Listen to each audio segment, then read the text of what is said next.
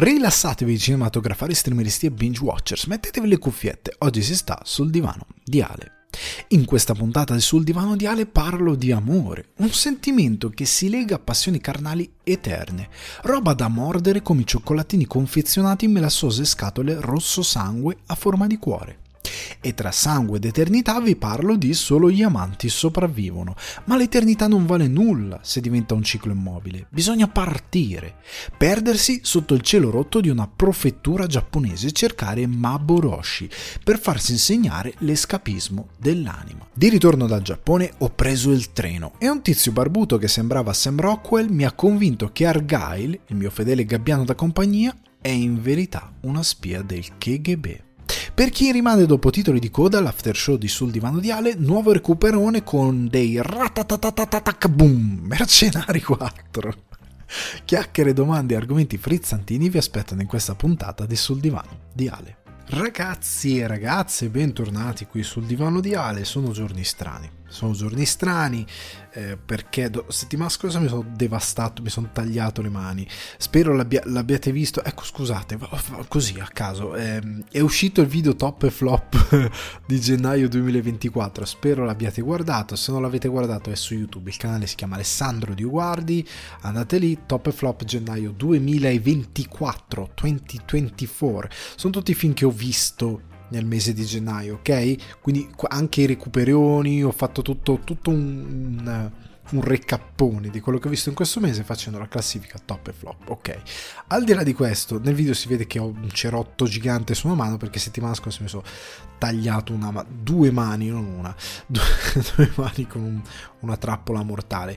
Questa settimana invece il mio creaturo eh, è stato male, quindi siccome è stato male io ho perso ricchi tre giorni di lavoro e tra una cosa e l'altra è stata molto difficile recuperare ehm, un po' di uscite, un po' di cose. Devo dire la verità che anche questa sono due settimane che al cinema esce una stro, strocacchio, esce, o meglio, allora esce, è uscita della roba, ma non è roba che veramente dici wow, vado a vederlo. Cioè, ero, sono proprio lì che dico, vabbè, è uscita sta roba, me ne sto a casa, onestamente. È uscito quel film su Samuel Beckett, però è praticamente già dal trailer non prometteva bene. E ho letto alcune prime reazioni, lo chiamano molto blend molto shy, come si suol dire, come opera, quindi nel senso che mm, non dice molto. E ho detto, vabbè, questa è la classica roba che non è proprio andiamo a vederla, Samuel Beckett, vai, eh, avendo vissuto anche in Irlanda per tanto tempo, essendoci qualcosina dedicato eh, a Beckett, ho detto no, vabbè, no, no. No, se non, non ne sta parlando nessuno, neanche in una certa cerchia, vuol dire che proprio non è una cosa eh, degna di nota. Però ecco, tra una disperazione e l'altra ho detto questa settimana vabbè si parla di San Valentino si parla poi c'è il festival Sanremo cerco di incrociare le due cose e consiglio qualche film più caldo di San Valentino anche se San Valentino è questa settimana perché io faccio il contenuto voi lo ascoltate durante la settimana di San Valentino però esce Past Lives il 14 esce quello sì che non me lo perderò. Romeo è Giulietta, non Romeo e Giulietta, Romeo è Giulietta con Pilar Fogliati che ha deciso di diventare Lupin terzo, quindi lei ogni due secondi si traveste in ogni produzione, lei io me l'aspetto che faccia una rapina. Pilar Pilar e va a fare una rapina, non so, alla Banca d'Italia, travestita da Claudio Lippi, poi fa sono Pilar Fogliati fa così tanatana, paparapà, ehm, è follia sapete che sto sclerando sarà le perdite di sangue dei, dei tagli che mi faccio però comunque sta di fatto che usciranno un po' di roba le settimane di Natale e eh, di Natale ciao di San Valentino. Vorrei tornare a Natale era un periodo meraviglioso. Eh, uscirà Madame Web, Madame quanto lo sto aspettando, per fortuna lo vedrò in anteprima, lo vedrò in anteprima e um, sto frizzando per vedere Madame Web. Ultimamente non sono riuscito a dare le anteprime, anche quella di Past Lives l'ho persa, eh, mea culpa, problemi miei, eh, comunque sta di fatto che riesco ad andare a quella di Madame Web, sarebbe stato meglio Past Lives, però è capitato Madame Web. Comunque sta di fatto che... Eh, questo febbraio do- avrà qualcosa perché esce Dune, esce qualcosina, però un po' la top e flop di febbraio sarà boh, ho visto dei film. Comunque questa settimana qualcosina anche di piattaforma eh, ve la porto perché un po' di robina è andata, però volevo stare un po' in argomento, eh, anche se un po' di film romantichevoli ne abbiamo già parlato nelle scorse puntate, come Il Nemico che è su Prime Video, che io vi invito a sentire le puntate scorse nelle quali vi ho parlato del Nemico, se non l'avete sentito la recensione perché è molto bellino per parlare di amore in una maniera diversa, attraverso un elemento sci-fi, comunque è una cosa molto, eh, molto carina. Questa settimana poi vi parlo anche di un paio di cosettine, abbiamo due newsettine piccoline che ci danno quanto, qualche spunto di discussione, qualche bella recensione, un caltone, un caltone tra l'altro, ecco, mi devo togliere sto sasso Sassolino pronti via. Io volevo portarvi due film di Jim Jarmusch, Broken Flower e Solo gli amanti sopravvivono, del quale parleremo dopo. Non vi porto Broken Flower semplicemente per la mia crociata personale, che poi ha un'evoluzione, speriamo sia positiva e porti dei frutti, per il quale, la mia crociata per la quale io non voglio più guardare che roba che arriva solo in italiano porca miseria. E Broken Flower è su Prime Video ed è eh, solo in italiano, sia audio, sottotitoli credo anche, sì, solo in, in, in italiano e, e con una qualità video tra l'altro indecente, non ho capito perché, qualità video inesistente, sembra un DVX registrato al cinema. Da quello che ho capito delle piattaforme, soprattutto per una roba per tipo Prime, dipende eh, da chi, eh, dalla distribuzione che fornisce il film alla piattaforma perché i cataloghi sono diversi per ogni nazione. Però, eh, amici miei, qualcuno, c'è qualcuno che lavora a Prime che mi ascolta, ma non c'è un controllo qualità. Cioè, non c'è qualcuno che si rende conto che, oh raga, non c'è la traccia inglese. Oh raga, non ci sono i sottotitoli completi. Oh raga, è sembra registrato al cinema con un Nokia 3210 che manco aveva la fotocamera, quindi potete immaginarvi come cazzarola è venuta la qualità dell'immagine. Raga, ma questa cosa per uno che paga un servizio è possibile, piuttosto che mettere le pubblicità e fare un altro step di pagamento, sistemate, sistemate il servizio e poi se ne parla di inserire altre eh, fee o altri abbonamenti in modo diverso. E poi magari uno paga volentieri uno step in più per avere Prime Video senza pubblicità, ma così com'è un attimino dati un occhio perché non è la prima volta che capita. Questo è un problema anche con altre distribuzioni. C'è Apple TV che fa un ottimo lavoro di distribuzione anche di opere che escono solo in straight to video e cose così, o roba che è uscita da poco al cinema, la puoi noleggiare, eccetera, eccetera. Ok, fa un ottimo lavoro, però ve ne parlai l'estate scorsa, se non ricordo male, di X, film Thai West, che era solo in lingua italiana. Io non me l'ho accorto quando l'ho noleggiato, che nelle specifiche, se vai a controllare, ti dice tutte le lingue presenti, eccetera, eccetera. Però non è possibile distribuire un film così, anche in digitale. Cioè, anche in digitale, che è la cosa più facile del mondo, sei... Eh, questa, questa, maledizione della lingua italica per la quale stiamo diventando sembriamo i francesi che per Sanremo hanno tradotto anche la scaletta dei cantanti mi pare di aver visto da qualche parte poi non, magari una minchiata però mi pare di aver visto così questa follia basta cioè, se c'è è, il film è al massimo cioè posso tollerare che lo distribuisci posso tollerarlo perché in teoria non dovresti farlo, però posso tollerare che lo distribuisci solo in lingua originale. Anche con i sottotitoli in originale. Dico, vabbè, potevi fare lo sforzo di metterci quelli italiani anche. Però lo posso tollerare. Ma così no, cioè che solo in italiano e la lingua originale non c'è, è per me una follia inaccettabile. Quindi Broken Flowers, che è un bellissimo film con Bill Murray, non ve, posso, non ve, ne parlo, non ve ne parlo perché poi se qualcuno appunto, tanti di voi che ci tengono la lingua originale, poi vanno lì, lo fanno partire, op, e non c'è, e, e, e mi rimangono appesi, mi dico Alessandro, ma che cazzarola, perché poi non c'è neanche a noleggio, perché avrei fatto volentieri lo sforzo di noleggiarlo su un'altra piattaforma, ma non è, almeno da quello che ho visto, non è disponibile a noleggio da qualche altra parte, quindi ho detto lasciamo stare, facciamo questo e rimediamo eh, altrimenti, però veramente è una piaga questa cosa. Comunque parlando di piaghe, apro una pic- chiudo questa pi- apro piccola parentesi molto breve riguardo questo capitolo che ho chiamato Fai una giravolta e falla un'altra volta. Stesso livello di deficienza. E ovvero già un'altra volta a Sanremo. Allora, io reitero un concetto che reitero spesso Sanremo, considerando che è un evento live, che fa live, per cos'è 5 sere, 6 5 sere? 4-5 sere perché dal martedì al sabato se non ricordo male. Comunque 5 sere indicativamente. E live con cantanti esibizioni 2-3 ore di diretta ospiti eh, è fatto con una qualità impareggiabile cioè, lì, lì, veramente l'unico, è l'unico momento in cui la TV italiana, scusate se sentite rumori di che aggiusto la sedia, la TV italiana tira giù il poker e dice ora ragazzi, cioè, cioè tutte le volte secondo me mettono il discorso di Al Pacino di, per, per, motivarsi e fare una, una, grande roba a livello tecnico. Perché se voi guardate qualsiasi altra... Ehm, qualsiasi altra kermesse, soprattutto Hollywood, Golden Globe, Oscar, sono un disastro su un piano tecnico, un disastro.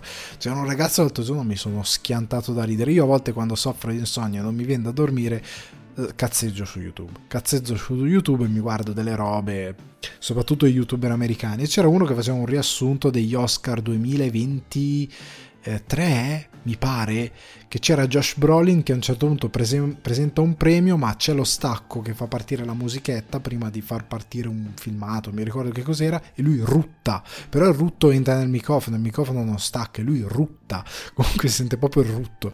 Comunque sta di fatto che eh, sono stati un disastro sotto molti punti di vista, a livello tecnico, a livello di, eh, di serata, hanno un ritmo inguardabile, ma anche molti altri show che vanno live in tutto il mondo, porca miseria, hanno a volte una resa della gestione inqualificabile. Sanremo oh, la porta a casa e la porta a casa con dignità. Poi ogni tanto succede delle robe tipo queste di John Travolta, ma è il sale, cioè tu te lo aspetti e succeda sta roba. Le canzoni non ne voglio parlare, non mi interessa niente. Come show televisivo ha un lavoro dietro formidabile e riguardo Travolta io dico solo una cosa, secondo me è a doppio mandata sta cosa. Uno, da una parte, raga, fa fare il ballo del qua qua John Travolta è una cosa ridicola. Cioè, capisco, uno dice, ah, vuole essere una cosa goliardica, una cosa così è, è, orribile, è una roba orribile, non si può, è un'idea brutta, cioè un'idea, chi l'ha pensata questa idea, chi è l'autore che l'ha pensata, l'hanno pensata direttamente loro due, Fiorello e Amadeus, o l'ha pensata un autore che ha detto sì è una grande idea, no per favore, cioè veramente no, non è una grande idea, è un'idea stupida. Capisco, c'è la gestione del tempo, quello che volete, ma è un'idea veramente stupida. Si poteva fare due chiacchiere, fargli cantare una cosa, non lo so, ci, ci si poteva fare altro. Io ho fatto hairspray, mi pare, oltre a Grisa, ha fatto diverse cose, si poteva far fare altro, ok? Si poteva far cantare qualcosa, fargli dire qualcosa, fargli due domande. Si poteva tirare fuori qualcosa anche di intrattenimento di pochi minuti. Quella cosa lì è ridicola. Dall'altra parte c'è anche eh, Gionnone. Gionnone tra l'altro è pigliato i soldi e fa sta cosa. Cioè, non è che è andato lì gratis, si è pigliato dei soldi e probabilmente io spero che qualcuno abbia parlato col suo agente per dirgli cosa facciamo. Le concordano prima generalmente queste cose, evidentemente lo sapeva. Cioè, evidentemente non lo so, oppure la gente è un cane, non lo so, oppure l'hanno, l'hanno un po' intortato, non lo so, però sta di fatto che comunque lui per una comparsata nella televisione italiana di 67 nanosecondi si è preso i soldi che probabilmente uno di noi guadagni non hanno, cioè, o anche di più, molto di più, due anni, tre. Cioè, quindi raga, oh, John, Gionnone non è che è venuto gratis. In, in, tutto questo c'è Russellone Crowe che è arrivato, l'ha anche trollato, è stato il mio eroe, Russell Crowe, si vuole bene, un Ossi, un, un, australiano di quelli che piace a noi e gli vogliamo bene anche per questo. E quindi chiudiamo questa parentesi relativa a Sanremo. Andiamo su un, un paio di discussioni che volevo fare. La prima, 4, 5, 6 marzo non stavo contando a caso, non, non, mi stavo dando il ritmo. 4, 5, 6, questo ballo qua, non era quello. 4, 5 e 6 marzo Lupin III, Il castello di Cagliostro di Hayao Miyazaki, che è un film meraviglioso, torna nelle sale italiane per il suo 45 anniversario in versione res- rimasterizzata e restaurata in 4K da Nexo Digital, se non ricordo male. Quindi 4, 5, 6 marzo, Lupin III, Il castello di Cagliostro, guardate le sale vicino a casa vostra, se lo danno, se è in programma, fiondatevi a vederlo. Io credo che mi fionderò a, a vederlo, me lo devo ricordare più che altro, eh, a marzo di andarlo a vedere perché è uno dei miei film preferiti di Miyazaki, uno dei film di Lupin che adoro di più, uno dei film che adoro di più in assoluto, è veramente bello, quindi cercherò di andarlo a vedere al cinema, però segnatevelo calendario, tirate fuori, eh, chiamate il vostro Siri, gli dite oh 4, 5, 6 marzo, Lupin il castello di Cagliostro, devo vedere se c'è vicino a casa mia, perché sembra una cosa molto molto molto ganza. Magari ve lo ricorderò, se me lo ricorderò io stesso, vicino alla data.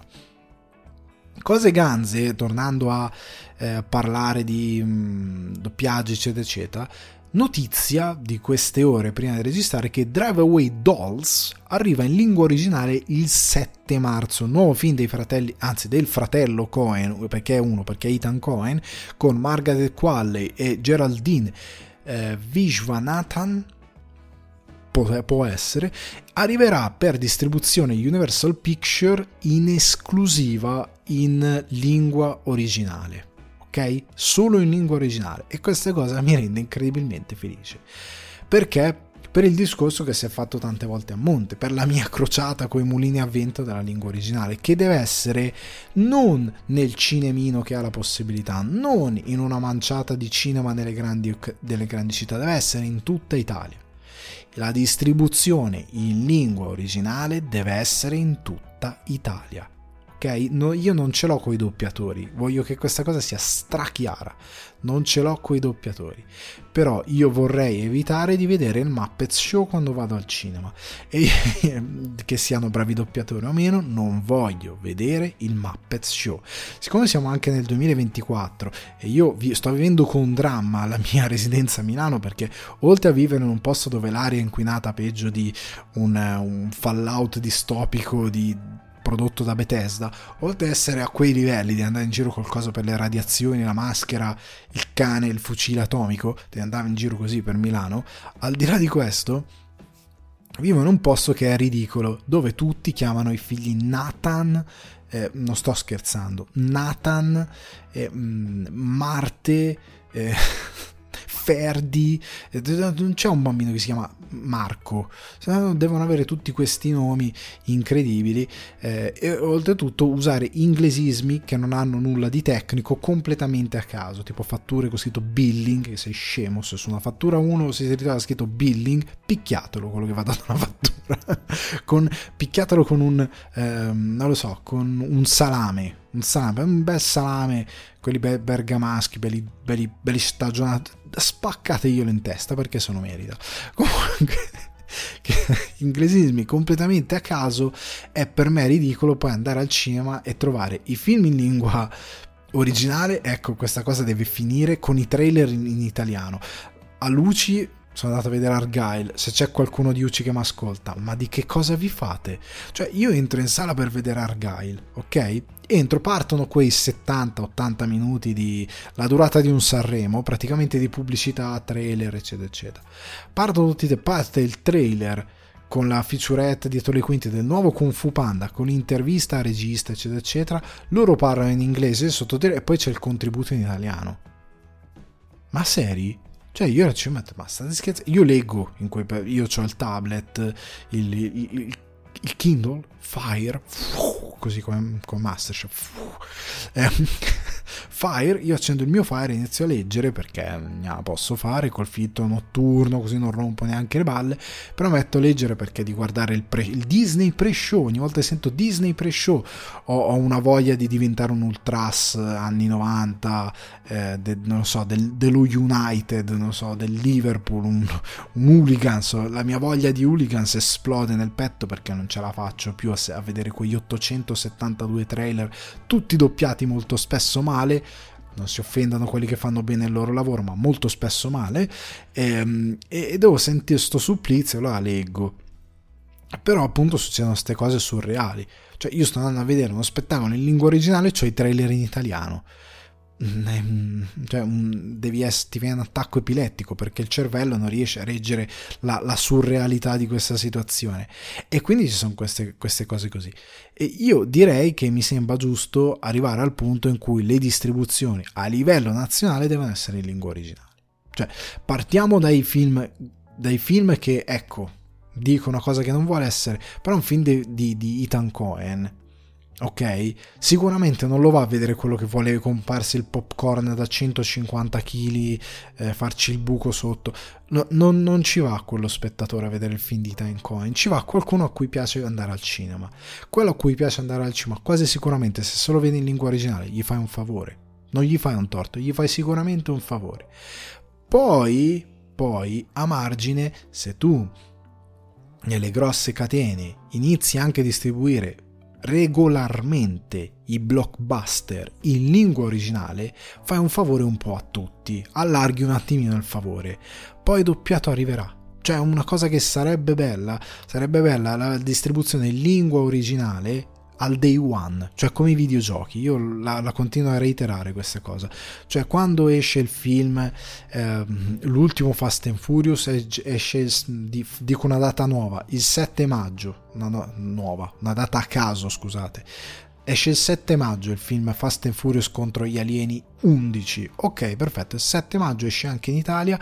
Non c'è il doppiaggio perché non, anche se le pellicole arrivano prima, so che arrivano prima, lo so però facciamo che non è arrivata, non c'è stato l'accordo, arriva quantomeno distribuito con, con sottotitolo. Cioè in lingua originale col sottotitolo. Non è in lingua originale chi se ne frega.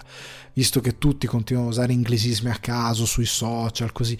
Almeno va esercitatevi con l'inglese guardando il Fast and Furious contro gli alieni al cinema in inglese, ok? Così impara, si impara tutti insieme a leggere un po' di meno i sottotitoli e a guardare di più il film, si fa l'orecchio, almeno una volta a settimana ti vedi una cosa inglese, eh? Sì, si fa questo bel servizio, si fa questa bella cosa.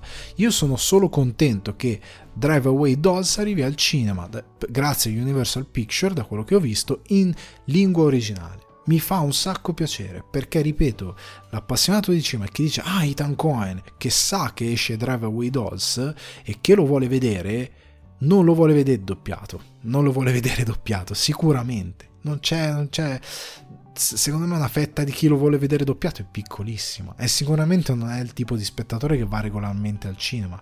Perché io vedo tante volte lo spettatore anche più in su con gli anni che lo spettacolo in lingua originale se lo guarda se lo guarda poi che non, non gli faccia piacere o meno, però bisogna pensare a tutto il pubblico e la totalità del pubblico ormai chiede che ci sia una distribuzione in lingua originale e le motivazioni non sono di spocchia, no?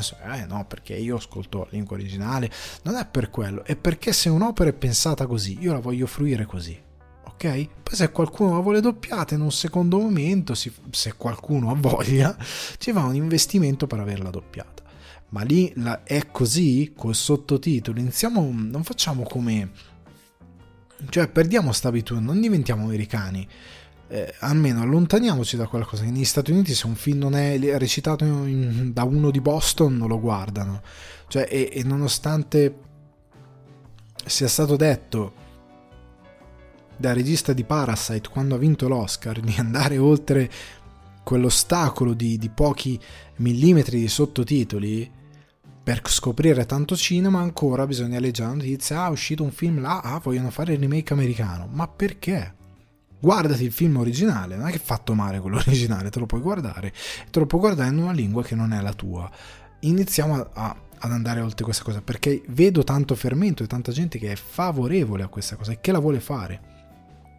E distribuzioni, gente che gestisce catene grosse, rendetevi conto che allontanate lo spettatore nel momento in cui mettete tante proiezioni in italiano. E chi gestisce le catene per conto vostro lo sa. E se voi guardate i numeri come mi ha testimoniato un ragazzo in passato, li guardate male tante volte, perché più di una volta dei ragazzi che gestiscono realtà per altri mi vengono a dire che gli vengono dati dei numeri che non hanno senso con la realtà. Perché è ovvio che se metti uno spettacolo originale in un orario completamente fuori di testa dopo un mese che il film c'è non ci viene nessuno. Metti lo spettacolo originale quando esce il film in, un, in uno slot d'orario consono degno di questo nome vedi che la gente ce lo va a vedere se lo va a vedere il film ok perché io sono stato a un sacco di, di produzioni sia di Barbie, di The Batman, di moltissimi film in lingua originale nel giorno d'uscita alle 8 di sera e la sala era piena ed era una sala grande. Quindi non è vero che il pubblico non ci va, è una convinzione che avete voi basata sul niente. e anche nel eh, questa cosa si deve diffondere anche al, um, al cinema di provincia al cinema non per forza che uno deve farsi tanti ragazzi mi scrivono eh io lo vorrei vedere ma devo farmi 40 minuti di macchina anche lo stesso Federico Frusciante se non ricordo male tante volte lui non è che è dell'ultimo paese del mondo lui è di Livorno e tante volte dice eh io per vedermi un film devo andare devo farmi anch'io un'ora di macchina ad andare un'ora di macchina a tornare perché vicino nella mia zona non c'è. Ed è un problema, perché ripeto, non è l'ultimo posto del mondo, è un, un grosso come una grossa comunque realtà italiana, uno dei tanti grosse cittadine italiane. Non è normale che non ci sia un servizio cinema che funzioni, un esercente cinema che funzioni come si deve e che distribuisca come si deve. Ok, vanno anche probabilmente cambiati i, patti con, tra esercenti, distributori, le distribuzioni devono anche lavorare in questo senso. E ovviamente mi rendo conto che da ambo i lati, però che Drive Away Dolls arriva in lingua originale è solo positivo. E non c'è nulla di negativo, è solo veramente positivo e spero che vada molto bene, anche se è un film piccolo, anche se mi rendo conto che non incasserà magari come Dune parte 2, però spero vada bene. Partiamo col cal- caltone, il, il Carlton, Carlton che parla, ta il caltone croccante, sta settimana sta andando bene, che è del caltone croccante appunto, lo dicevo nell'introduzione, ne ho parlato anche prima di Jim Jarmusch, per regia, sceneggiatore Jim Jarmusch, solo gli amanti sopravvivono, disponibile su Prime Video, fin dal 2014, durata 2 ore e 3 minuti, trama molto stringata presa appunto da Prime Video, un musicista depresso si congiunge con la donna che ama, ma il loro amore, che dura già da diversi secoli, viene interrotto dall'arrivo dell'incontrollabile sorella minore di lei.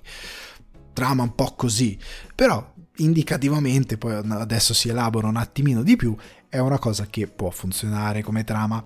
Film presentato in concorso alla 66esima edizione del Festival di Cannes, nel 2016 è stato incluso come tra i 100 BBC's 100 Greatest Film of the 21st Century, eh, votato da 177 critici in tutto il mondo, è stata inclusa tra questa classifica. Nel 2019 è stato nominato come il quarto film migliore degli anni 10, degli anni 2000 da The Hollywood Reporter, dal critico, dal capo critico di Hollywood Reporter che è Todd McCarthy è un film meraviglioso con Tom Hiddleston, Tilda Swinton, Mia Mav Wasikowska, scusate, e John Hurt, il compianto. John Hurt. Allora, perché vi consiglio eh, questo film? Perché vi consiglio solo Gli amanti sopravvivono? E poi perché per San Valentino? Allora, perché in questo San Valentino io volevo proporvi diverse interpretazioni dell'amore, ok? Non volevo essere unicamente fossilizzato su un'idea d'amore e magari proporvi le solite rom-com lo, voi lo sapete tutti se mi seguite da tempo che per me Lost in Translation è la base, cioè l, tu ogni San Valentino uno si dovrebbe vedere Lost in Translation, stai zitto, vediti Lost in Translation e non ci scassare tutto lo scassabile. Perché? Perché è bellissimo, il più bello, è l'ultima grande rom-com che ho visto, poi vedrò magari Past Lives e cambierò idea, dirò eh, insieme a Lost in Translation, però per ora per me The Ultimate rom-comedy ehm, incredibile, meravigliosa e stupenda è Lost in Translation, il resto a, a mucchia. Eh, al di là di questo volevo andare un po' oltre e volevo consigliarvi questo film perché è questa storia loro sono vampiri chiariamo questo non è un colpo di scena loro sono vampiri ok che sono vivi da mm, tempo in memoria sono due innamorati e hanno questo ehm, momento diciamo di crisi di, se si ritrovano un attimo perché lui è veramente in crisi perché fa fatica a stare un po' al mondo, lui ha problemi a stare al mondo perché vede, inizia a intuire la futilità della vita, hanno un'idea diversa di, di, di, di come stare al mondo per certi versi, no? E lui ha bisogno di un aiuto, allora la sua amante, interpretata appunto da Tilda Swinton, va da lui, lo raggiunge per, per, per, per, mettere in scena questa storia di meditative cinema, come avevamo già detto per um, um, non mi sa, Perfect Days, di Wim Wenders, mi stavo incartando, Perfect Days. Allora, ve lo consiglio perché l'amore è al centro del film perché sono due innamorati, ma anche perché è una bella riflessione eh, su, come dire, sulla vita sotto un, cer- sotto un certo punto di vista, su quello che ci rimane della vita, su quello che ci lega alla vita, su, su, in un certo modo come due mostri, tra virgolette, che sono dei vampiri, come si legano alla vita nonostante gli enormi limiti della loro esistenza, nonostante per certi versi anche le, le grandi sofferenze della loro esistenza, hanno due, due versioni di come l'innamoramento della vita e l'innamoramento di uno verso l'altra li tiene ancorati a continuare a vivere. Ed è un film incredibilmente elegante nella forma, Jarmusch meraviglioso, uno, forse uno a livello visivo, forse uno dei suoi più belli, probabilmente, per come inquadra, per come ehm, mostra certe cose. Ed è anche meraviglioso nella scelta musicale, anche perché lui è un musicista, Jarmus. Ultimamente ne avevamo parlato un bel po' di tempo fa ormai, forse quest'estate, quest'inverno, non mi ricordo quando, però era uscita questa intervista a Jarmusch che parlava di quanto è sempre, dif- sempre, più difficile per lui realizzare cinema nell'industria di oggi. Poi per Argyle vi parlerò di come se, se fossi io sindaco di Hollywood, come sarebbe diversa questa cosa, sia per lui sia per uno come David Lynch, di come lui sia ritornato a fare musica perché lui che ha sempre fatto musica perché si trova meglio lì, perché si trova uno spazio dove può riuscire a fare le cose. E Jarmus qua mette il suo talento musicale e il suo amore per la musica sia per mettere in scena il personaggio vampiresco di Tom Hiddleston, perché lui è un, fi- è un musicista, lui vive di musica, è un appassionato di musica e vive in questo studio. Cavolo, sembra questo personaggio, questo vampiro sembra, sembra un incrocio tra Jarmus stesso e appunto Lynch, perché vive in questa casa molto analogica eh, perché ha una sorta di rifiuto per un certo tipo di modernità, però poi ci arriveremo a, a guardare al suo personaggio. Però è molto interessante quello che lui è ritirato in questo posto e, ed è bellissimo come è messo in scena, è bellissimo come è raccontato, come è costruito il personaggio e come è diretto. E, appunto ho trovato meraviglioso come mm, entrambi siano ritagliati dalla vita, ma tutto passi per l'idea del vampiro, ok? Perché hanno due visioni diverse. Allora, partiamo da Eve, personaggio della Swinton. Lei è più, è più nel tempo, lei ha l'iPhone, eh, fa le sue videochiamate, è conscia della tecnologia, è, ha un'idea di... è più dentro il ritmo del tempo, pur essendo in fuga da, da, quello che è la contemporaneità, perché lei vive in Marocco, una città eh, che ricorda più per il passato, per la storia, per certe tradizioni che ha avuto, però lei vive lì in una vita letargica, circondata da montagne di libri e di un certo tipo di arte che ama, tant'è che il suo miglior amico è che è interpretato da John Hurt, è Christopher Marlowe, lo sceneggiatore, il brave writer, sceneggiatore di opere teatrali, autore di opere teatrali, il suo migliore amico, e loro passano il tempo insieme al suo maestro, lei lo ama, nel senso platonico, nel senso lei gli vuole proprio bene, e passano tutto il loro tempo insieme, stanno lì.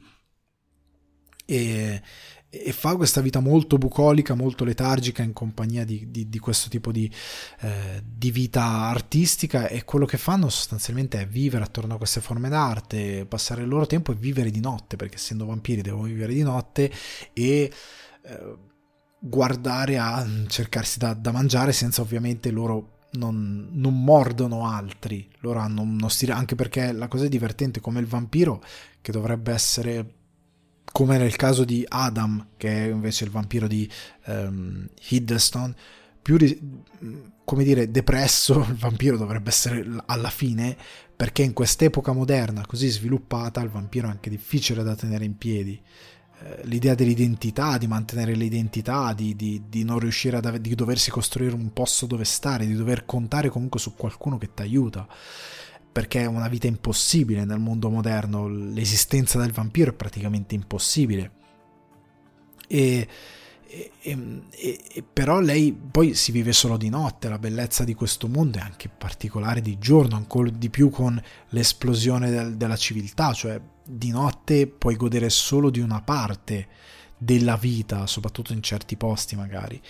E quindi è, è un po' ritagliata fuori dal mondo, però è molto serena. Mentre invece Adam vive eh, la sua condizione di vampiro in questo mondo in, in, in, un modo che è un po' riflesso di quello che lui pensa dell'evoluzione della razza umana, perché lui vive a, a, a Detroit, in un quartiere super fatiscente. Lui sta in questa città, Detroit è una città industriale, decadente, che è stata l'apice della sua, ehm, della sua economia nel momento in cui a porta Henry Ford, l'automobile, Detroit, si costruivano un sacco di automobili.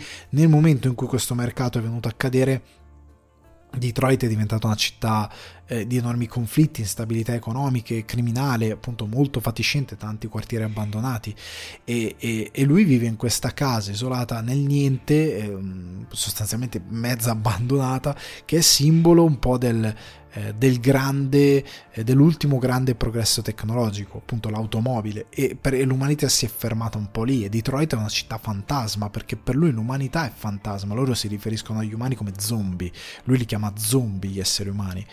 E lui vive come questo, un po' questo Sugarman, è un musicista anonimo che ha questo successo underground tra i rocker per il tipo di musica che fa, perché lui esiste da praticamente la musica la conosce a menadito e, e, vive le sue giornate componendo musica, rimpiangendo Tesla perché era un grande innovatore che è stato messo a tacere, la sua inventiva come altri inventivi, grandi eh, menti, grandi pensatori della storia è stata messa a tacere perché l'umanità non era in grado di vivere dalla bellezza di quel futuro tecnologico, cosa che invece lui vorrebbe apprezzare, quindi lui compiange costantemente questa cosa e disprezza l'umanità per questa ragione.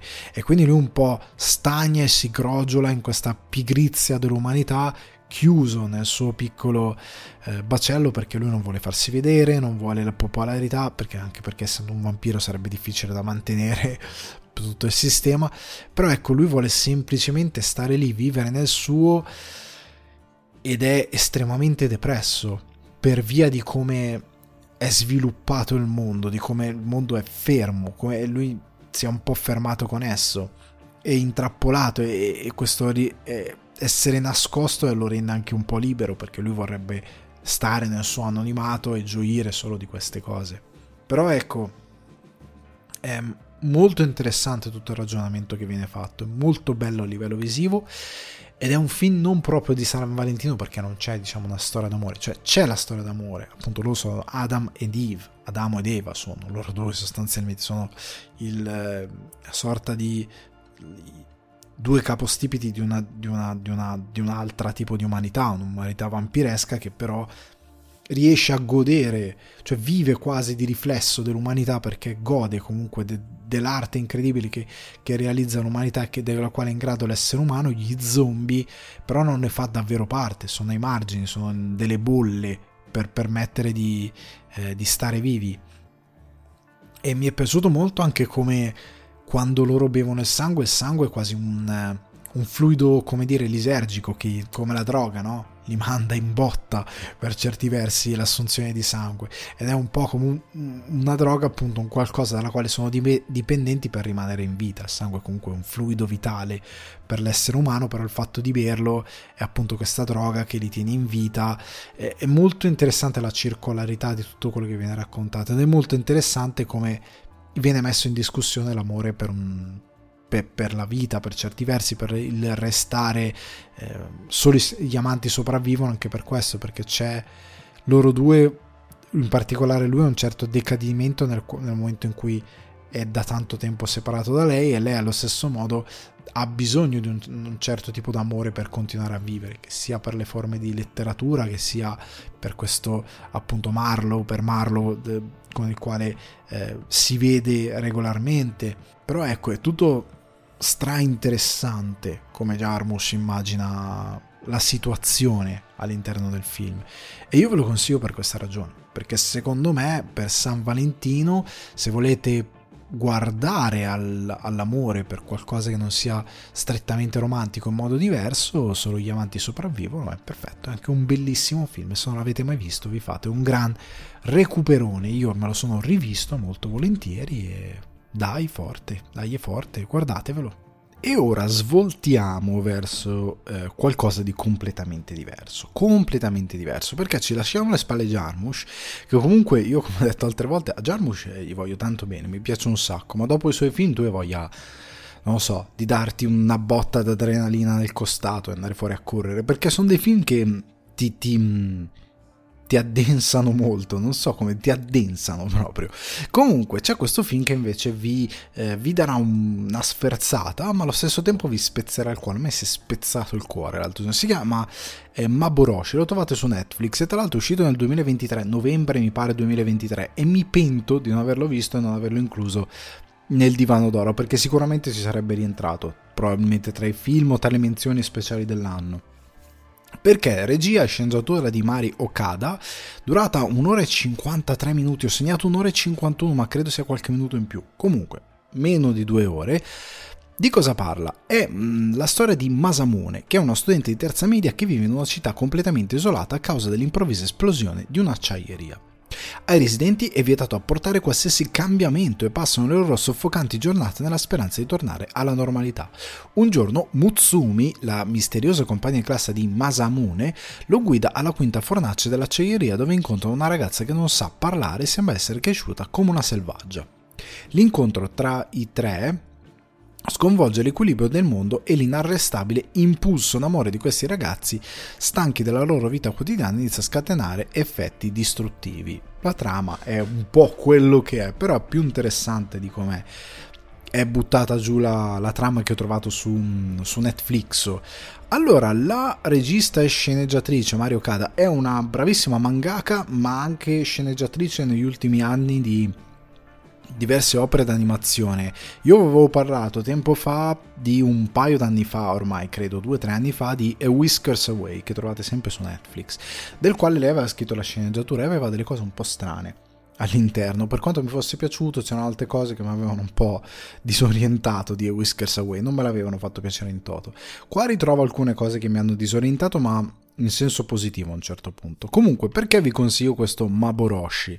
Perché qua l'amore ha una connotazione diversa, non è solo l'amore tra delle persone, ma è anche l'amore per l'idea di esistere, l'idea della vita, eh, l'idea di eh, andare avanti. È molto interessante, ora ve ne parlo, perché sostanzialmente la trama è un po' fumosa, come poi i fumi dell'acciaieria che ci sono nel film, però sostanzialmente quello che succede siamo in una prefettura del Giappone, in un piccolo villaggio rurale dove c'è questa acciaieria e tutto parte seguendo questo gruppo di amici delle scuole, credo siano intorno ai 15-16 anni, una cosa indicativamente così, che devono fare un esame di fine anno, mentre stanno studiando, ascoltando la radio, c'è l'esplosione di questa acciaieria e da quel momento, e la cosa diventa più chiara andando avanti, perché è strano come ti viene raccontato il film, però è uno strano interessante, cosa succede? Che questa realtà nella quale loro vivono si blocca si congela nel tempo, quindi loro rimangono isolati dal resto del mondo, cioè nessuno dal Giappone riesce a raggiungerli, riesce a raggiungerli nessuno perché loro sono in una bolla temporale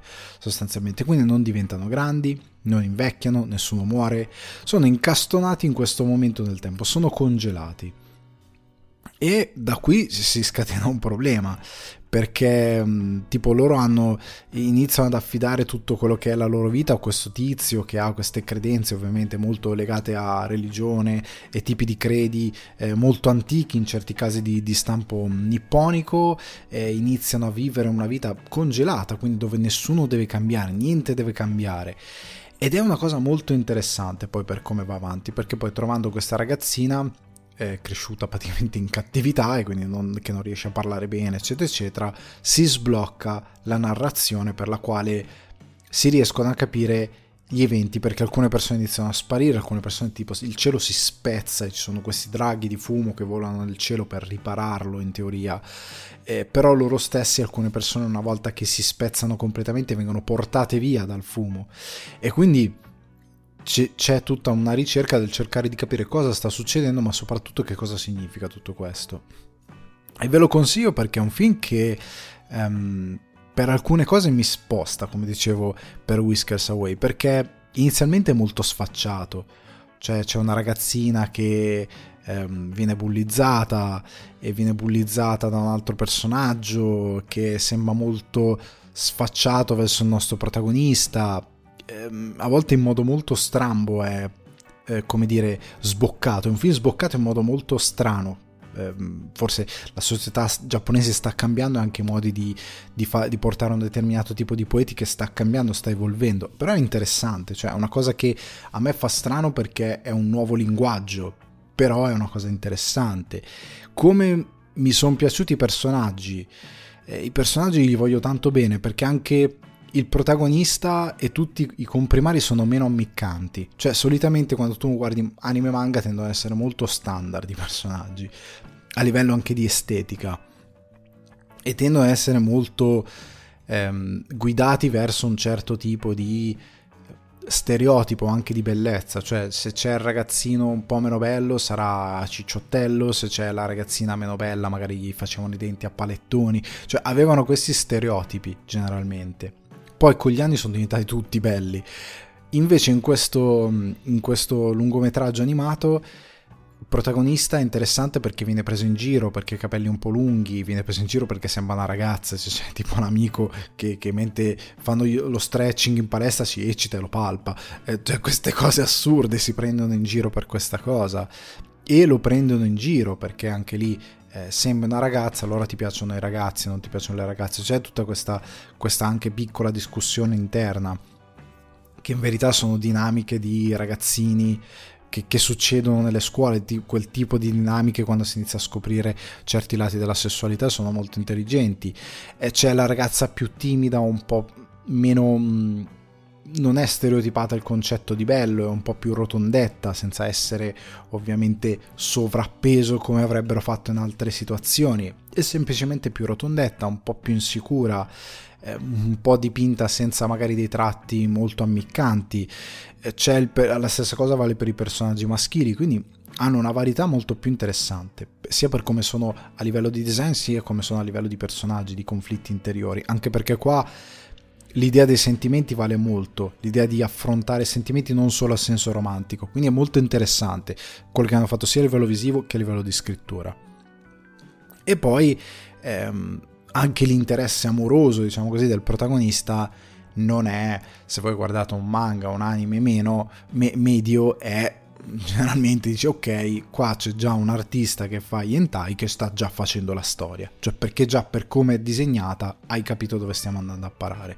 In verità non siamo a, quel, um, a quell'estremo, non andiamo lì, cioè, I personaggi hanno sempre un qualcosa di caratteristico che li rende un po' insoliti rispetto a quello che si vede solitamente in giro in um, anime, lungometraggi anche animati o manga. E questo lo, lo, rende interessante, almeno ce l'ho visto io, magari poi uno lo guarda, non, non ce la vede questa cosa, è una cosa che mi sono, un film che mi sono fatto io, magari sul design dei personaggi, sulla loro scrittura un po' come dicevo sboccata sotto certi punti di vista. Però cosa mi ha colpito eh, di questo eh, Maboroshi, devo andarlo a reggere perché non, non mi entra in testa il titolo, che circola attorno all'idea dell'immobilità ed è una cosa che secondo me va attaccata molto perché noi siamo anche figli di una generazione immobile e in parte ci hanno trasmesso l'idea dell'immobilità, cioè di non cambiare niente, di mantenere lo status quo. Per noi è diverso perché crisi economiche, casini vari, è un po' diverso, però cerchiamo tutti di avere quello spettro di quella sicurezza. Il presente è costantemente eh, soprattutto in Italia come in altri posti nel mondo, c'è questa ossessione della sicurezza e dell'immobilità. Che cos'è l'immobilità? Io penso ai miei genitori, io ho 36 anni, penso ai genitori della mia generazione, di chi è poco vicino, è gente che ha preso un lavoro a 20 anni, 30 anni e quello era e quello è rimasto. Non valgono ambizioni, non, vale cre- non c'è ricerca di crescita, non c'è ricerca di cambiamento, in nulla c'è una ricerca di movimento nella vita e questo film parla di questo, cioè loro nel momento in cui rimangono incastonati in questa bolla nel tempo, i ragazzi vorrebbero crescere, i ragazzi vorrebbero aver voglia di... perché anche il nostro protagonista lui è un aspirante mangaka, cioè lui vorrebbe disegnare, imparare e lui diventa più bravo, ma non diventerà mai così bravo perché non crescerà mai. E questa è una cosa che gli fa un sacco male, perché lui non crescerà mai a livello temporale, a livello biologico per fare quello che vuole fare. Le sue ambizioni rimangono lì, ferme nel tempo e non vanno da nessuna parte, non cambierà mai nulla. E prendere tra l'altro un, um, un, vi, un villaggio della, di una prefettura, quindi un villaggio piccolo, un villaggio isolato, non è buono solamente perché se lo fai a Tokyo diventa ingestibile, ok? Diventa buono anche perché le piccole comunità fanno sempre, si prestano sempre molto bene a parlare del macrocosmo che è la società. E anche qua funziona benissimo. Loro sono un piccolo paese dove c'è quello che vuole scappare. Poi l'acciaieria, un tipo di... Eh, sapete, ci sono tanti paesi, anche in Italia, che vivono di... Mm, come Wrexham, il racconto che si fa della squadra di calcio, è una città di minatori, non si, non si fa più quel lavoro lì, paura, cioè si è vi- vissuto solo di quello. Ci sono tanti posti nel mondo degli Stati Uniti, è ancora peggiore questa cosa. Negli Stati Uniti ci sono intere città che sono diventate città fantasma perché c'era un tipo di industria, quell'industria non funziona più perché i tempi cambiano, boom, crisi economica, non c'è più lavoro, non c'è più niente da fare, perché la società è rimasta immobile su quell'economia. E qua parla anche di questo, non a livello politico, economico, ma a livello proprio di, come dicevo prima, di come siamo educati, del fatto che cerchiamo molte volte questa immobilità. E questa immobilità da una parte è un, è un balsamo, però per molti versi è anche una maledizione, una costrizione. E molte volte eh, c'è l'idea che se rimaniamo nella bolla, se rimaniamo al sicuro, siamo schermati dal provare di qualcosa di, di forte a livello emotivo, a livello di qualsiasi cosa che ci potrebbe annientare rischiare di inseguire un, um, una cotta, un innamoramento, rischiare di inseguire un lavoro che ci piace, rischiare di inseguire piuttosto che fare una cosa molto sicura. Io guardo anche a molti miei coetanei, la maggior parte delle persone che io eh, ho lasciato indietro nel posto da dove vengo la maggior parte o fa il lavoro che ha preso quando aveva 19-20 anni oppure fa il lavoro che i genitori gli hanno detto di fare perché era la cosa più sicura perché i genitori gli avrebbero non so aperto la studio li avrebbero aiutati. E il presente è molto così. Poi la gente si sveglia a 50 anni e capisce di non aver fatto niente di quello che avrebbe voluto fare. Ed è terribile questa cosa perché il tempo nella realtà passa lì è una maledizione diversa perché appunto ti deve dare anche l'idea fantastica e anche per mettere un po' di pathos all'interno del racconto. Però c'è la paura molte volte che rischiare fare qualcosa, ovviamente con un ragionamento dietro, che significhi mettersi in gioco, significhi fallire magari più volte, significa sentirsi dire no guarda non mi piaci, no guarda non mi interessi, allora è meglio stare immobili allora è meglio fare una cosa sicura, allora è meglio stare lì e non provare mai niente, perché è sicuramente meglio che sentirsi rifiutare o che fallire, dover ricominciare o dover ritentare più volte. L'amore che è un qualcosa che fa male, anche questo che viene, viene messo all'interno, l'amore è una cosa che ti fa male, che è, è, vero, ci hanno fatto tante canzoni, Love Hurts, no, hurts, ma anche i Joy Division. Eh, l'amore è qualcosa che ti può fare male, che ti può distruggere, soprattutto quando diventa molto forte, quando soprattutto sei molto giovane e hai dei sentimenti molto forti guidati da ormoni e molte altre cose e sei in balia di te stesso e questi sentimenti ti fanno a parte. Love will tear us apart, ok? E, e, e quella canzone leggo il testo perché è molto interessante e perché calza benissimo a questo film che c'è una parte del testo che dice when routine bites hard and ambition are low quindi quando la routine eh, si fa forte e le ambizioni sono basse and resentment rides high but emotion won't grow e il risentimento cresce ma le emozioni non crescono and we are changing our ways, taking different roads, e noi cambiamo i nostri modi di essere, di fare e prendiamo strade diverse, allora l'amore ci farà parte. Eh, ci, ci, farà parte, non vuol dire niente in italiano, ci, ci, ci distruggerà, diciamo così, ci, ci farà a pezzi, una cosa così. L'immobilità, l'immobilità, perché l'amore invece è un sentimento vero l'amore, la passione, mm, il, il, il rischio, la, la, paura, sono sentimenti veri. E noi siamo una società che tende molto a dire no, no, stai fermo, stai fermo, non provare niente, non provare tristezza, non provare amore, non provare... Um, cerca a tutti i costi di simulare la gioia, cerca tutti non fare niente che ti possa dare magari del, del, um, delle emozioni anche negative nel breve periodo, ma che nel lungo periodo ti può portare anche a trovare molte cose felici. No, no, stai fermo. E questo film parla anche mo- moltissimo di questo. E ecco, questa cosa me la sono scritta e me la sono sottolineata perché a, a, braccio non mi sarebbe mai venuta. Cioè l'idea che l'amore sia una fuga, un rischio, una rottura del cielo verso qualcosa che ci espone agli elementi ma ci rende liberi. Ed è questo il film. Perché poi c'è, vi dicevo, c'è questa cosa che il tessuto della loro realtà si rompe, ci sono questi draghi fumosi. Comunque è così. Cioè, provare a qualcosa, rischiare l'amore, ehm, inseguire qualcosa che vogliamo, è una rottura del confine della bolla nella quale siamo, qualcosa che ci espone ovviamente a dei pericoli, perché stare a casetta nostra, stare nel nostro circolo sicuro, è molto facile perché siamo protetti mentre andare nel, nel, nel, mondo grosso e cattivo e fare delle esperienze ci espone a dei pericoli che non affronteremo mai, ma pericoli semplicemente anche a livello di delusioni, come dicevo, fallimenti, di confrontarsi con altre persone che hanno le nostre stesse ambizioni, che magari sono più bravi di noi, che magari più lavorano più duramente di noi, magari ci possono spronare invece che buttarci giù, no? Tu puoi trovare qualcuno che sembra migliore di te, se sei furbo dici "Oh, io gli sto vicino" magari imparo qualcosa, ok? Piuttosto che inimicarmelo, no? Cioè qualcosa che si può imparare.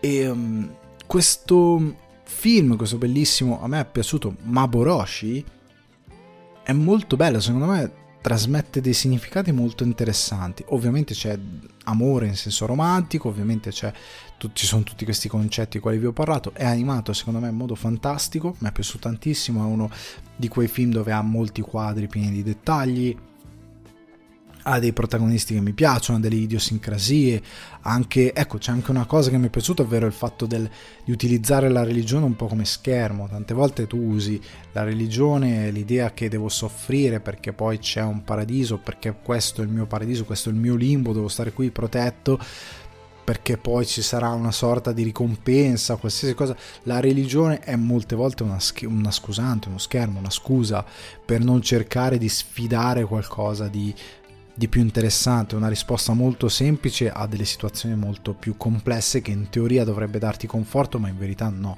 E poi è interessante come in questo film ci sia anche l'idea di un qualcosa di inevitabile, cioè di che tante volte sfortunatamente l'immobilità ti porta a qualcosa di inevitabile, che sfortunatamente l'idea di non, di non spostarsi mai, l'idea di non eh, di essere condannati appunto a, a, vivere incatenati in una routine ti porterà sicuramente a, a perdere qualcosa in modo irrimediabile se non, non, fai qualcosa è molto tragico sotto certi versi questo film però ha anche molta aria molto, qualcosa di molto bello. Quindi io questo bellissimo Maboroshi ve lo consiglio lo trovate su Netflix eh, bello, a me è piaciuto, eh, vi farà affrontare delle cose appunto che vi faranno un po' male, però è giusto anche farlo. E quindi è un amore un po' diverso rispetto a quello che ci si potrebbe aspettare. Quindi Maboroshi su Netflix, gustatevelo. E arriviamo al momento drammatico della puntata, perché come la settimana scorsa io avevo detto, ah, sti film se non li mettono in lingua originale io mica li vado a vedere. Poi per, per, per sbaglio, perché mi voglio male, vado sul sito di UCI e dico, ah, vediamo se magari in bicocca danno qualcosa in lingua originale. È difficile che UCI faccia un lavoro migliore di Anteo, che comunque Argyle lo dava, come Iron Claw lo dava, e incredibilmente UCI dà Argyle in lingua originale. E quindi eh, io mi trovo lì che la, la mia coscienza mi dice, e mo te lo devi andare a vedere.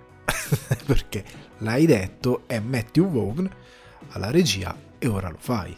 Te lo devi accollare Alessandro. E allora drammaticamente mi sono accollato Argyle, che comunque già nelle reazioni non stava particolarmente sorprendendo. Regia appunto di Matthew Vaughn, sceneggiatura Jason Fuchs, Fuchs durata 2 ore e 19 minuti, distribuito da Universal Picture Argyle è uno spy thriller che segue le vicende dell'omonima superspia fra Stati Uniti, Londra e altre località esotiche. Il cast stellare include Harry Cavill, Sam Rockwell, Bryce Dallas Howard, Brian Cranston, Catherine O'Hara, John Cena, Dua Lipa, Ariana DeBose e Samuel L. Jackson. Cast stellare. È ambientato nello stesso universo di Kingsman, ha un budget fumoso, non si sa, si parla di 200 milioni, chi dice 250, non si sa bene. A febbraio 2024 sono state sconfermate anche delle eh, speculazioni, sono state messe più che altro a tacere delle speculazioni, perché si parlava di eh, questo libro che è uscito in concomitanza eh, col film a gennaio del 2024 che è scritto sempre da questa scrittrice presente nel, nel film interpretata da Bryce Dallas Howard che è anonima un po' come da noi la cos'è Elena Ferrante mi pare che è un nome finto. Adesso no, non vorrei dire informazioni sbagliate.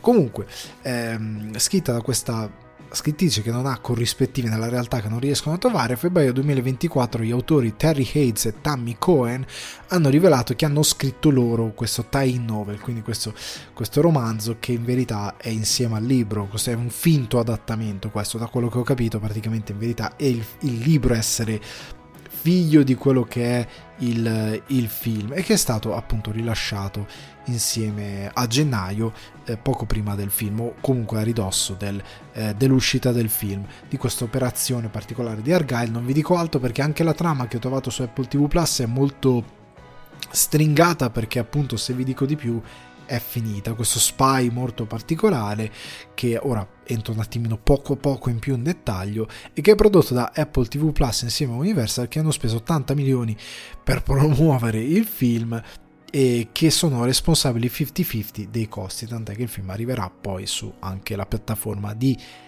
Apple. 200 milioni sono tantissimi, poi ne parliamo, ci arriviamo. Comunque, per scendere un attimo più in dettaglio perché qualsiasi cosa io vi dica del film è spoiler ok? Sapete semplicemente che la storia di questa autrice interpretata da Bryce Dallas Howard che eh, ha inventato questo Argyle, questo agente segreto molto mh, particolare, molto estroso con, con sua spalla interpretata da John Cena che vive queste avventure incredibili, lei sta scrivendo questi romanzi di incredibile successo, se non che la sua vita eh, che è altamente influenzata da questo Argyle che lei vede un po' ovunque, improvvisamente viene scombussolata perché è come se un po' Argyle entrasse, tra virgolette, virgolette, tra moltissime virgolette, nella sua vita vera. Basta, non vi dico nient'altro. Allora, vi anticipo cosa mi è piaciuto del film. Bryce Dallas, Dallas Howard, Brian Cranston, eh, Sam Rockwell mi è piaciuto tantissimo, lui mi piace tanto, un carisma meraviglioso, funziona molto a schermo. Tutto il resto, che vi devo dire? Io sono andato per Matthew Vaughn perché lui ha un grande talento. In Kingsman lo ha dimostrato, tranne nell'ultimo The Kingsman, che secondo me ha tante cose che funzionano, ma moltissime altre che non girano come dovrebbero. Però è un regista che ha, un, ha dimostrato già la sua capacità, ma che non so cosa gli è successo, a me sembra si sia un po' perso. A me la, alcune trovate che hanno sia in sceneggiatura poi messe in scena mi sono piaciute, però il film è incredibilmente fallato. Partiamo da una cosa che riguarda la scrittura e a Jason Fuchs, scusate, pun intended, ma what the fucks? Eh, cioè, nel senso, che cazzaro l'hai fatto questa sceneggiatura? Allora, la sceneggiatura di Argyle è un po' così. Allora, entro nella mia dimensione. Eh, raccontiamo la storia di Mariello. Mariello, ve la racconto come l'ho raccontata dai miei amici quando ho finito di vedere Argyle. Mariello, Mariello esce di casa, anzi si sveglia e a casa la mamma gli dice Marie, eh, senti io devo andare a lavorare, tu devi mangiare, che devi mangiare? Non ti ho comprato niente, non ci ho sbatti, ti lascio qua 20 euro, vai sotto da eh, Gino, il nostro salumiere, ti pigli un po' di mortadella, una focaccia, una cosa e ti t'apparecchi così. E lui dice, vabbè, ma che devo fare? Vado. Lui esce di casa, va per fare questa semplicissima task e riceve un messaggio della sua ragazza, Franceschina. Franceschina gli dice, ciao Marie, eh, che fai? E lui dice, guarda, fai un po' su a casa da solo, combiniamo tutta una situazione, ci facciamo di LSD e poi facciamo cose nostre, che tra è pure San Valentino. E lei dice, dai, bella proposta, adesso arrivo.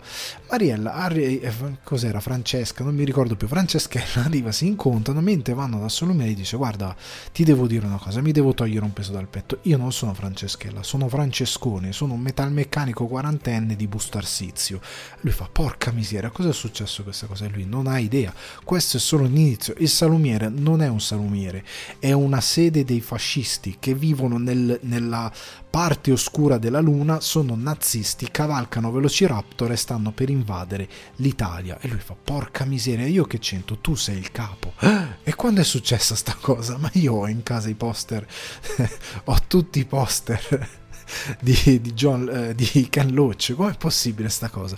È così, devi credermi. E il film è tutto così, ogni 6 secondi c'è un colpo di scena molto surreale, che per certi versi alcune idee di base erano divertenti di questo eh, Argyle. Il problema è che è un susseguirsi di colpi di scena uno dietro l'altro, alcuni abbastanza forzati, nel senso portati un po' avanti con lo sputo in modo fumettistico, un po' troppo fumettistico, e che hanno un problema alla base, che in questa sorta di parodia di quello che vorrebbe essere uno spy, anche qui sembra che le parodie non si sappiano più fare, nel senso che le parti action dovrebbero essere credibili, in parte lo sono, in parte no, e poi ci arriviamo perché, a perché non sono credibili.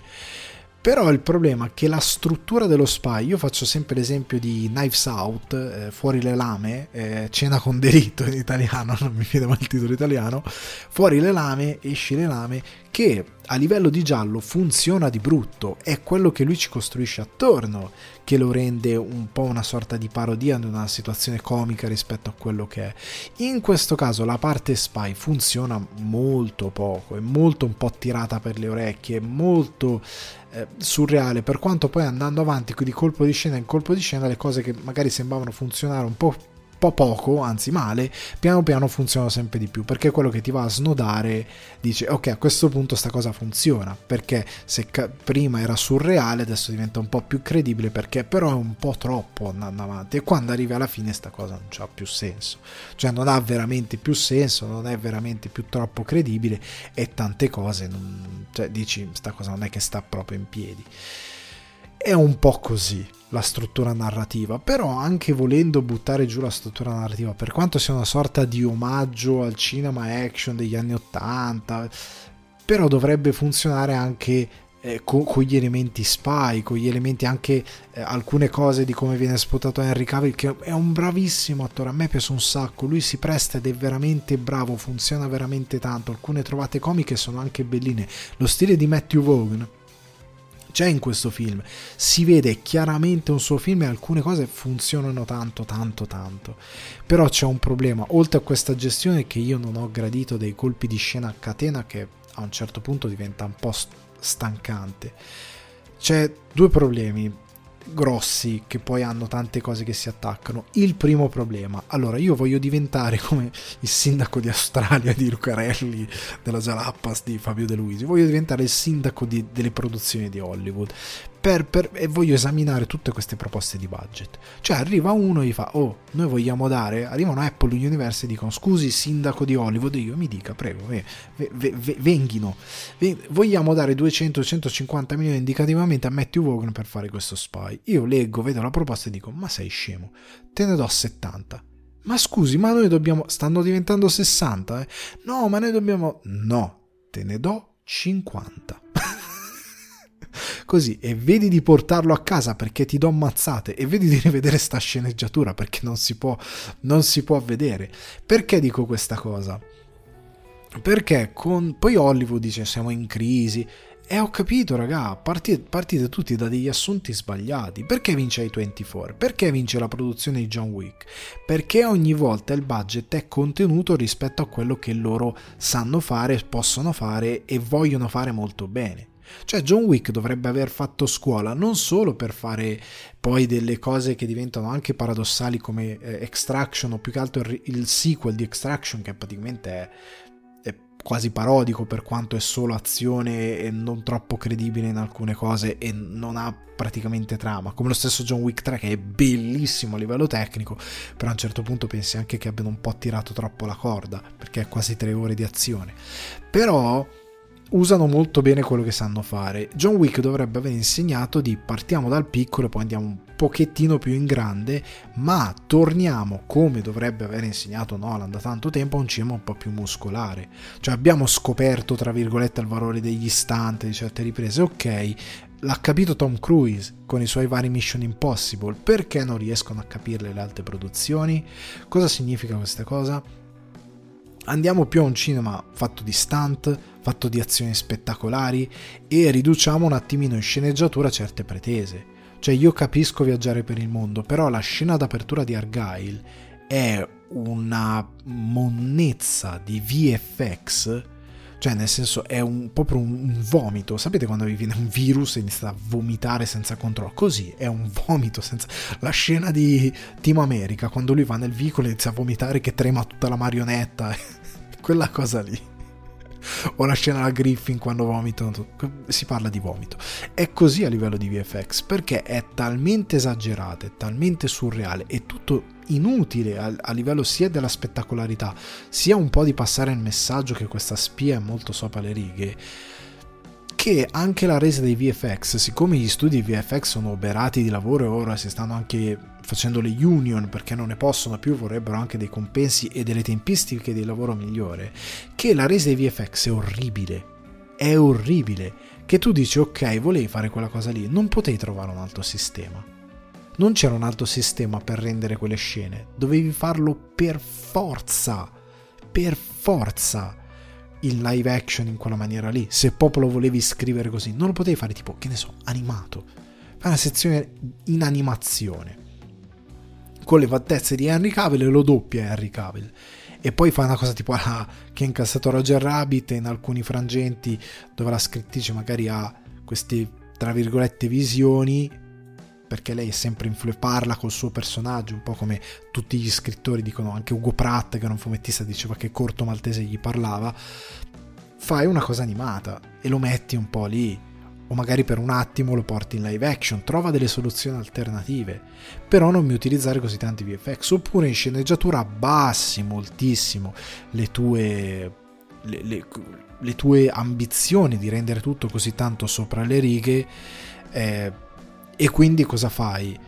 Quella scena lì la rendi un po' più muscolare, fai un inseguimento in auto ben girato, più breve, perché scena, quella scena lì d'apertura è molto breve, che sia ambiziosina ma che sia realizzabile con un budget sotto i 100 milioni per poi consentire a tutto il resto del film di funzionare anche perché appunto il film dura 2 ore e 20 e l'ultimo atto del film tutta la parte finale dove si arriva al build up e finalmente c'è la parte finale del film è insostenibile. Cioè io è la prima volta che mi trovo davanti a un film di Matthew Vaughn o in generale un film action che nella parte finale mi annoia nonostante qui e lì ci sia, ci sia qualche bella idea eh, a livello visivo di follia di Matthew Vaughn però tutto il resto mi hanno e comunque mi ha annoiato. Cioè ero lì che dicevo madonna ti prego vai avanti non finisce più questa scena finale quest'ultimo atto del film è interminabile, mi ha tediato in una maniera incredibile. E nel momento in cui una scena d'azione cinetica adrenalinica ti annoia perché è tutto piatto, è tutto un VFX con pieno di green screen, non funziona più secondo me non funziona più. Anche alcuni siparietti comici di lei che ha un blocco dello scrittore e mette Argyle in una situazione dove lei non sa cosa fare, è fatto tutto con un green screen, sì, per determinate motivazioni, però è anche messo in scena in una maniera che col green screen capisco che è la sua immaginazione, ma fallo diverso perché è proprio brutto da vedere. Anche a livello di regia il tempo comico non è bellissimo, non è non, è, non, funziona proprio bene, diventa anche un po' cringe.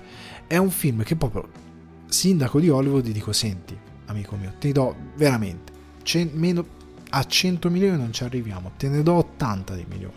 Dai un'aggiustata sceneggiatura, la fai di massimo massimo due ore, mi fai un film di un'ora e 40, massimo due ore, spy con questi concept, però cambi anche il tono, nel senso di eh, siamo arrivati appunto, siamo arrivati a John Wick, siamo arrivati a, a queste, eh, questi eh, eroi action, oppure fammi, ecco, una parodia di Bourne, di Jason Bourne. Fammelo Jason Bourne, questa spia. Capisco che Matthew Vaughn ama, ormai è ereditato un po' dalla saga di Kingsman, perché è ambientato a quanto pare nello stesso universo, anche per via di una scena che c'è dopo titoli di coda e, e questa cosa in teoria vuole continuare. Io capisco che lui è influenzato da questo mondo molto sopra le righe fumettistico, però è già anche un John Wick, anche un Jason Bourne, se tu lo rendi un po' più comico e abbassi i toni e lo fai una cosa diversa, anche lo stesso, prendi in giro Tom Cruise che corre con le... Con fai quella presa in giro di quel tipo di personaggi, però dandogli sempre la loro serietà, la loro dignità. Puoi fare comunque un gran bel film con un budget più ridotto. Riduci la tua, ehm, la tua cosa spy non tanto in giro per il mondo, o comunque se fai delle location per il mondo, tienile, eh, non lo so, basa la tua sceneggiatura in da qualche parte negli Stati Uniti dove, dove produci come incipit e poi tutto il, che tanto è un interno e poi tutto il resto me lo fai tra, non lo so, Inghilterra, Irlanda, Francia, tutto in Europa contenuto in modo tale che magari sia anche più facile da gestire e me lo rendi più organico anche nella produzione. Verrà un costo comunque elevato, ma mai che rischi di fare il botto, perché questo film rischia di fare il botto a livello di box office, cioè di non incassare, non credo che si parli di rischio ma di certezza, perché ha avuto un esordio molto tiepido, rischia veramente di fare male. Secondo me bisognerebbe ridurre un certo tipo di ambizione, soprattutto quando è chiaro che questa operazione non funzionerà così tanto. Ci hanno già provato in passato, non è andata molto bene. Cerca un angolo diverso dimmi che è una parodia di un film alla Jason Bourne, alla Mission Impossible, dimmi che è una parodia di quella cosa lì, ma servono una costruzione di buoni tempi comici, una costruzione dell'azione più muscolare, cioè dei bei combattimenti, belli coreografati, cioè torniamo anche un po' a rubare da Jackie Chan, cioè che è un maestro assoluto della comicità nel uh, utilizzare quel tipo di comicità all'interno del, delle arti marziali o comunque di quel tipo di coreografie spettacolari. Torniamo a rubare a Police Story, però per fare una cosa più appunto sempre sopra le righe, però comica. Facciamo quella roba lì, girata con gusto come si deve, però in, con quel tipo di formula. Non è che non ci sono gli esempi, ci sono gli esempi, ne puoi fare 2000 di film così, con un budget molto ristretto, però bisogna saperlo scrivere in sceneggiatura e poi andarlo a portare in scena. Questo film sbaglia in queste cose.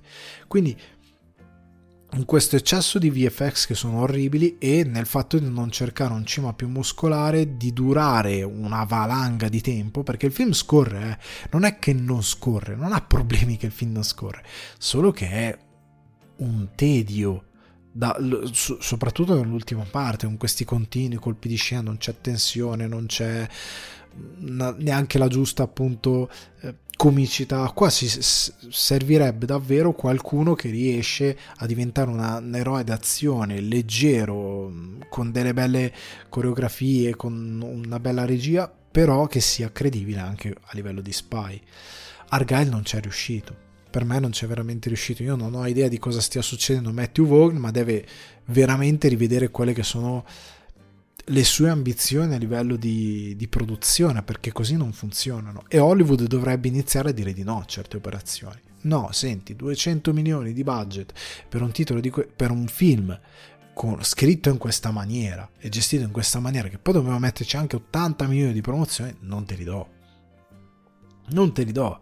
Vuoi fare un film così ambizioso? Mi dispiace, non si può fare. Si deve fare una cosa che sia sì ambiziosa però in modo diverso. Meno VFX, meno eh, minutaggio, mm, girare un film molto più eh, asciutto, girare un film che funzioni, che sia solido a livello di sceneggiatura, studiare bene i tempi comici, studiare, lavorare tanto sulle coreografie, lo, lavorare su quello che costa relativamente poco, piuttosto che investire 200 milioni di budget, anche perché, parliamoci chiaro, Henry Cavill, Sam Rockwell, Bryce Dallas Howard, Brian Cranston, Catherine O'Hara, John Cena, Dua Lipa, Ariana DeBose, Samuel Jackson, oh, sono tutti attori di primo piano, tranne Dua Lipa che è una cantante, però anche lei credo abbia voluto un suo cachet e avranno tutti vol- chiesto una fetta piuttosto interessante. Io credo che un'ottima parte del budget sia finito a pagare solo il cast. Non era meglio contare su un paio di attori, magari uno di primo piano e poi tutti gli altri, magari appunto Argyle di primo piano e tutti gli altri un po' magari attori più esordienti, più, più, che stanno appunto arrivando a diventare protagonisti, ma che non sono ancora protagonisti. A me Sam Rockwell piace, ma qua ci voleva magari un attore anche a suo agio con le arti marziali che sa stare sempre comunque in scena in ogni momento, che ha anche dei buoni tempi comici, posso pensare al protagonista della serie Warrior che ha fatto un paio di G.I. Joe, che magari riesce anche a vendersi a livello comico se ne è capace e fare una cosa di questo tipo, magari non attori che ti chiedono dei cachet, Samuel Jackson io credo come gli altri avrà chiesto tanti soldi, avrei mirato su una cosa di questo tipo io credo che proprio sia tutto sbagliato in Argyle. Non è il peggior film, cioè eh, gioco di ruolo che ho visto l'altra volta è peggio, lo so fare in video perché è proprio peggio.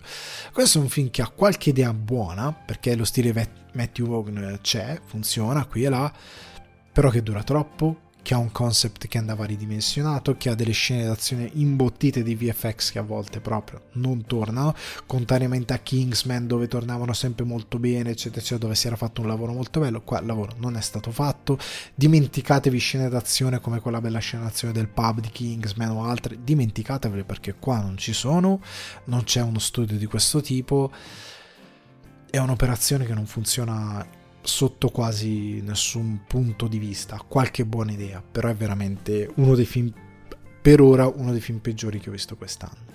A questo punto, ragazzi e ragazzi, io chiudo la puntata. Prima di chiudere, ecco, siccome sono una bestia e non me lo sono segnato nella scaletta, è uscito il trailer di Deadpool e Wolverine, il primo teaser trailer che è bellino, dura un paio di minuti.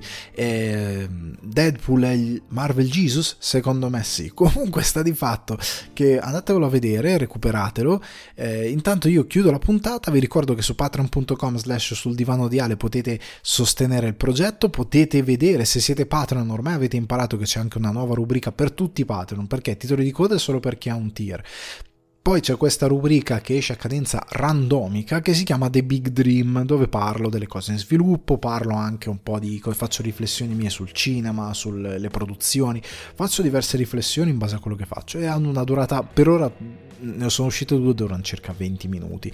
Quindi sono dei podcast di chiacchiera se volete eh, sentirli. Altrimenti tenete a mente che sul divano di Ale è un confortevole piacere da condividere con gli amici appassionati di cinema e televisione che potete trovare su Spotify, Apple Podcast, Amazon Music ed Acast. Votatelo, mettete mi piace, condividetelo, stellette, voti, fate il vostro offritemi questo contributo molto eh, ben accetto. Seguite il canale YouTube Alessandro Di Guardi dove è uscito la top e flop di gennaio 2004 dei film visti a gennaio 2024. Vi ricordo di andarla a gustare, attivate la campanella, iscrivetevi e vi mando un caloroso saluto, un abbraccio.